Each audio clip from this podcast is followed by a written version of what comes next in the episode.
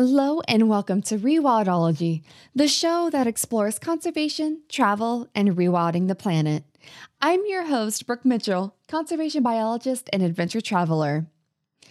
It's been a hot second since I've done an Into the Headlines episode because of all the amazing people I've sat down with recently.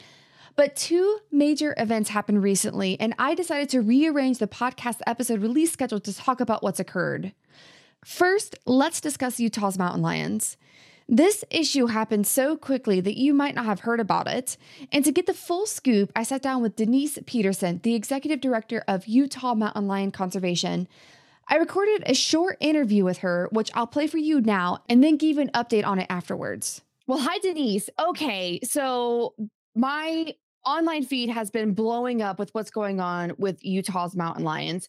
Could you maybe just explain the situation to me, who I know a little bit, but I don't know near as much as I could know. And then maybe someone who might not have any idea what's going on with Utah's uh, mountain lion. So, so what's the situation? Can you just bring us up to speed on what's going on?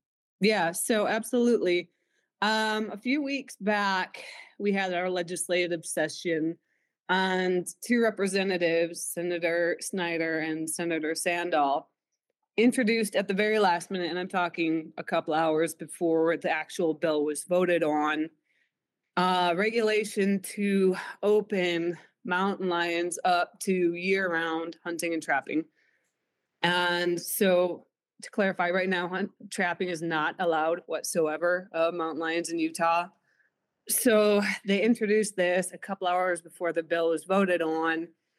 And a number of the folks who actually voted on this bill weren't even aware that it had been introduced. So, mm. the public didn't have an opportunity to comment on it representatives that don't support hunting of lions voted for it. So there's been a lot of controversy with it because it's very deceptive to introduce something like this at the last possible minute with almost nobody knowing and having the chance to comment on it in such a way that it would pretty much overhaul the management of cougars in Utah. And the problem with that is that with the language being the way that it is, is that it essentially removes power from the Division of Wildlife Resources, biologists, researchers, scientists, people who know the animals and understand the animals. It takes the power to manage them away from the Division of Wildlife Resources. Essentially, at the end of the day, if this is signed into law, what will happen is mountain lions will no longer be a big game species here in Utah. It was interesting. I was talking to one of my colleagues. The status of mountain lions will be more closely to, say, like a skunk, essentially. What? So, yeah, yeah, they won't have protections like they do now. And all you'll need is a license, and you'll be able to go out and kill lions. And again, this is year round, so there are a lot of problems with it. Um, it doesn't take into account all of the research that's been done in the past and currently going on here in Utah about lions and their impact on mule deer and predation rates and you know not even thinking about their role in a healthy functioning and resilient ecosystem um so essentially it's i don't want to say waging war on lions but it's very similar too because you're taking the science out of management and just saying okay we're just going to go out and kill as many lions as we can using all methods possible which includes now hunting and trapping.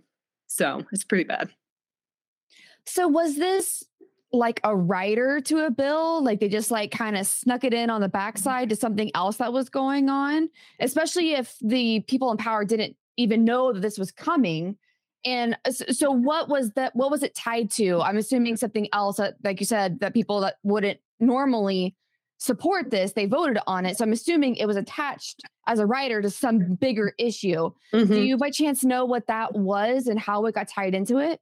Yeah. So as to how they tied it into it exactly, I can't say, but the bill itself was amendments to wildlife regulations and it most specifically addressed camera trapping regulations more than anything. Um, there was some other regulations about CWMUs and whatnot. But they slipped these regulations in a little bit lower down, like Lions 260, 270, somewhere around there, and basically slipped it in. And it's just a few lines that redefines them from a big game species uh, to not being a big game species anymore. And then it opens them up to trapping in the language. Mm. So yeah. who who did this? Who inserted this line into the bill? Like who's at fault? uh, who's at fault? That's a complicated question. There's a lot more to it, but the very Reader's Digest version is it was Senators um, Scott Sandall and Senator Casey Snider. And there's a lot of interesting things going on right now too with these representatives, particularly Representative Snider um, it just came to my attention this morning that there's a lawsuit right now involving Senator Snider up in Summit County because he tried to do this same thing, where he mm. tried to um, slide in another piece of legislation on something completely unrelated. So it's not the first time he's done something like this, and they have interest in ranching there's a lot more to it than that, obviously. Um, but these are the two representatives that did slip this in at the very last moment. Do they have certain reasons? Meaning, like, are they? Eh, I guess maybe from like a biological standpoint, is there is there something wrong going on with the mountain lions? Like, why would they want the population to be completely decimated? What is what do you feel is probably their motivation for wanting to do this?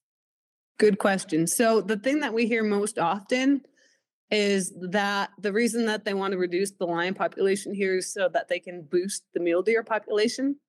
They're concerned that there's an ever increasing population of lions across Utah.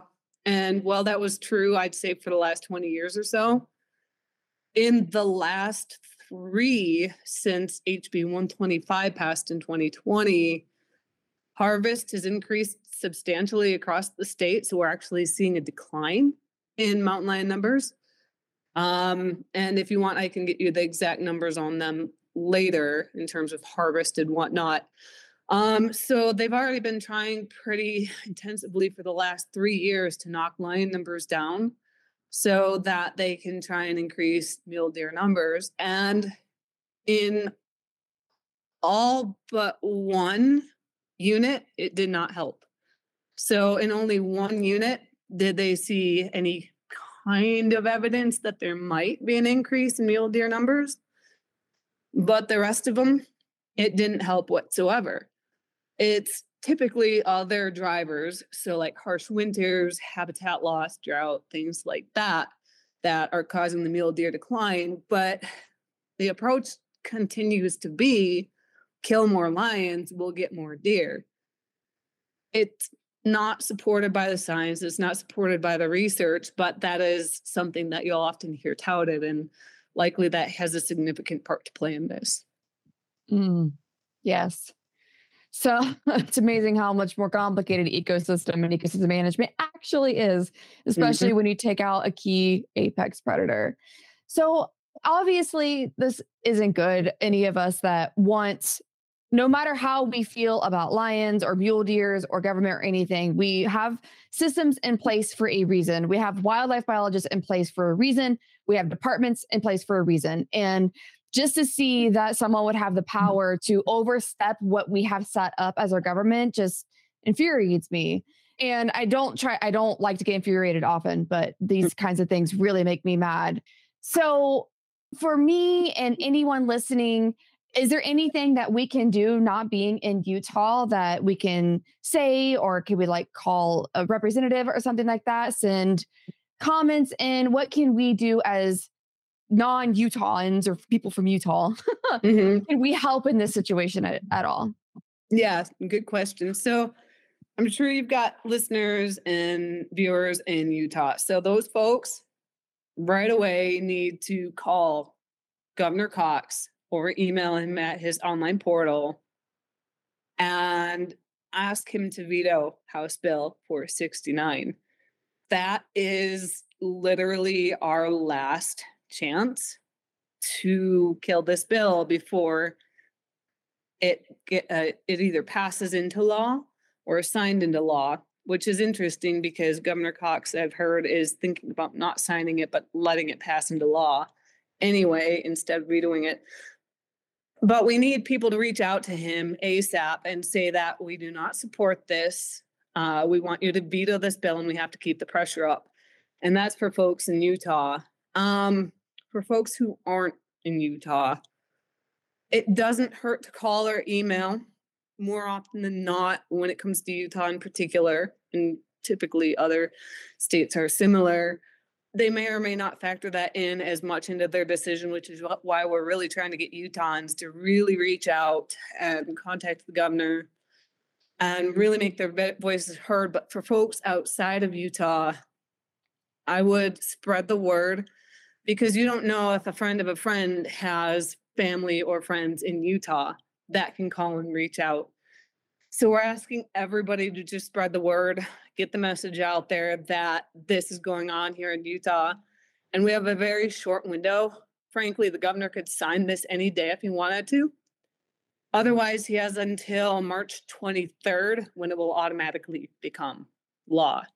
So time is of the essence, and we just really need to get people out there calling the governor, getting their friends to call the governor, getting their family to call the governor, getting everyone they know to call the governor or write the governor and say, this is not something we want as Utahns. We want management to stay with the experts and the people who understand the animals, understand the biology, understand the impacts of their role in the ecosystem, everything. This is honestly a deciding moment in mountain lion management in Utah, and we can't afford to not take action at this point. Mm-hmm. Totally agree. And coming on and sharing your wisdom is all part of it. So again, thank you, Denise, for sitting down with me for a little little slice of time to really shed light on this big issue and what we can do as people in Utah or anywhere else, uh, how we can help with our kitties, our big kitties in mm-hmm. the area. So thank you so much. Yeah, not a problem. Thank you so much for having me. I really appreciate the time. In the short time since Denise and I sat down, Governor Cox signed the bill into law allowing the unfettered killing of mountain lions. I hope you all have gathered that I do my best to stay neutral on most conservation issues, but damn, this one really hurt my heart. I'm a predator biologist and particularly fond of large carnivores, but I always keep my passion in perspective and understand that living with predators is not easy. This surpasses coexistence problems, however, and everyone is upset about this ruling biologists, houndsmen, trophy hunters, and nature enthusiasts. Because this news is so fresh, I don't have any additional updates or information to share with you all. But I will have Denise as a guest for a future episode so that you all can meet her and hear her really incredible story. In the meantime, I'll keep you all posted on Utah's mountain lions and if anything changes between now and when Denise is on the show. Next, I want to chat about the Willow Project. I'll give you a quick rundown in case you haven't heard about this thing. So, on March 13th, the Biden administration approved ConocoPhillips Willow Project, which will extract just under 600 million barrels of oil over the next three decades from the North Slope of Alaska in the U.S.'s National Petroleum Reserve. The project is estimated to produce over 2,500 temporary jobs, 300 permanent jobs, and generate an estimated $8 billion in revenue. Okay, time to unpack this thing. Obviously, my first reaction was, what the F in all caps, since Biden has been touted as the US's first climate president and set crazy ambitious climate goals like 30 by 30, which I covered in episode 109 if you'd like to hear more about that initiative. Anyways, my newsfeed was filled with headlines that called Willow a quote climate bomb, climate disaster, contradictory to all of Biden's previous actions, and on and on and on. So, in true researcher fashion, I asked, what's the story behind this project?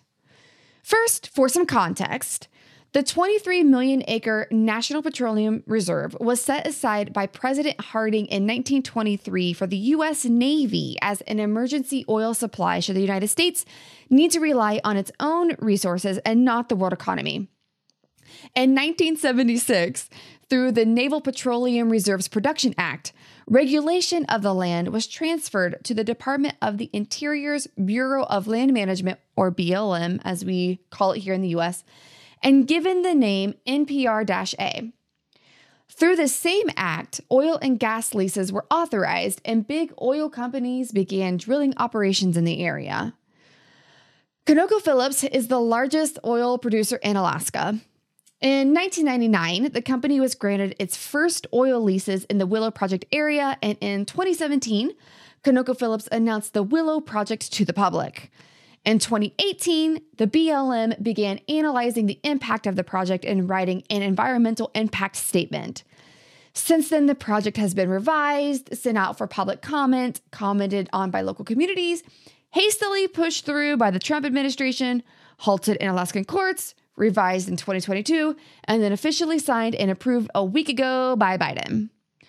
Originally, the project included five drilling sites, but the Biden administration forced the plan to be reduced by 40% for a total of three drilling sites.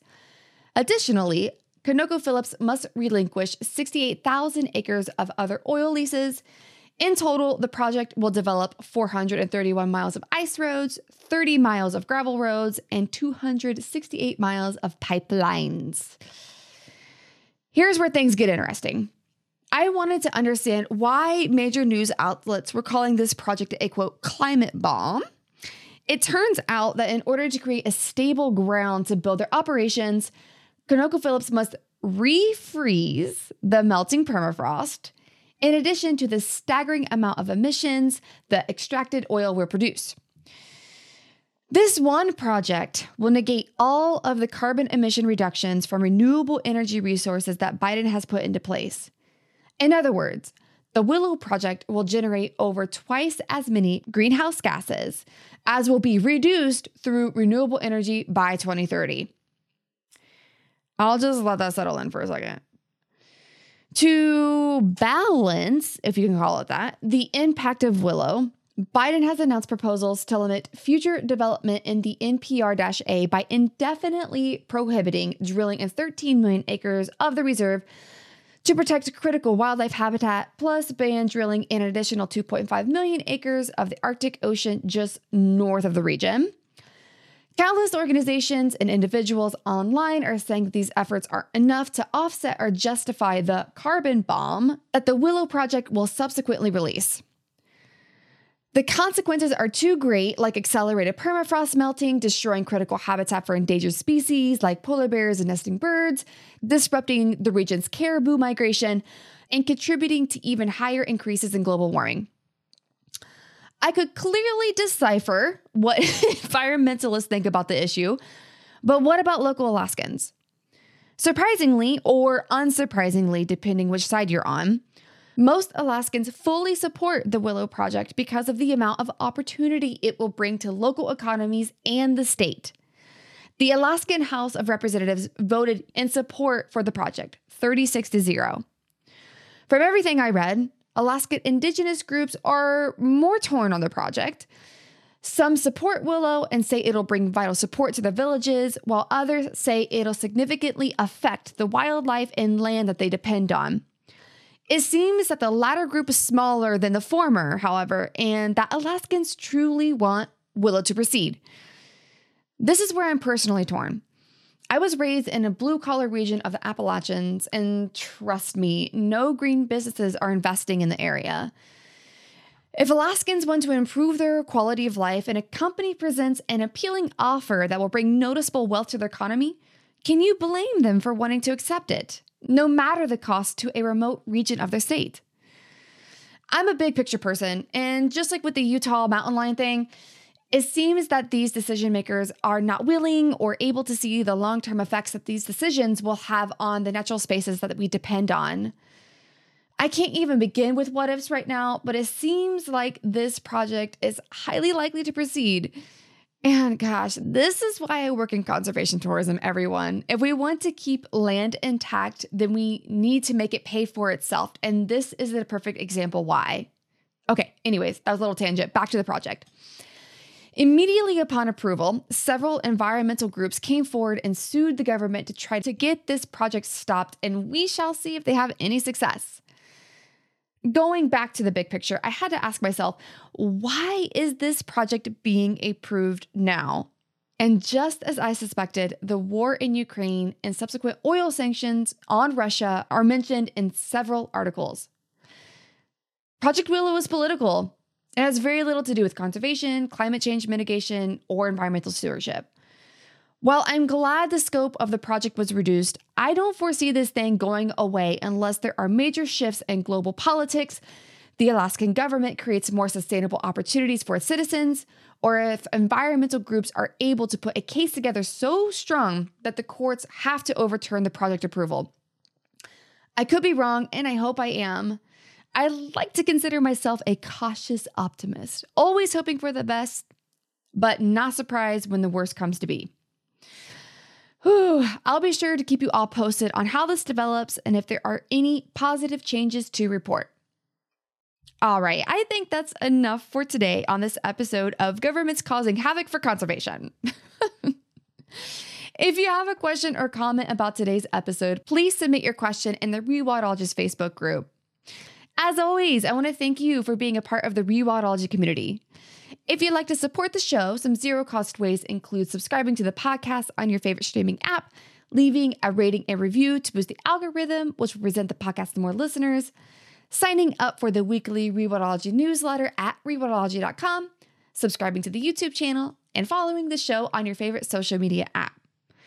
If you'd like to financially support the show and help us keep these stories on the airwaves, consider making a monetary donation at rewildology.com or purchase a piece of swag to show off your rewildology love. At least 10% of proceeds from this show will be donated to our conservation partners. I'd also like to thank Focusrite for powering the podcast sound. If you'd like to see the Focusrite gear we use to record the show, head on over to rewildology.com and check out Nature Podcasting under the Resources tab. Until next time, friends, together we'll rewild the planet. Hey, thanks again for listening to this episode of Rewildology. If you like what you heard, hit that subscribe button to never miss a future episode. Do you have a cool environmental organization, travel story, or research that you'd like to share? Let me know at rewildology.com. Until next time, friends, together we will rewild the planet.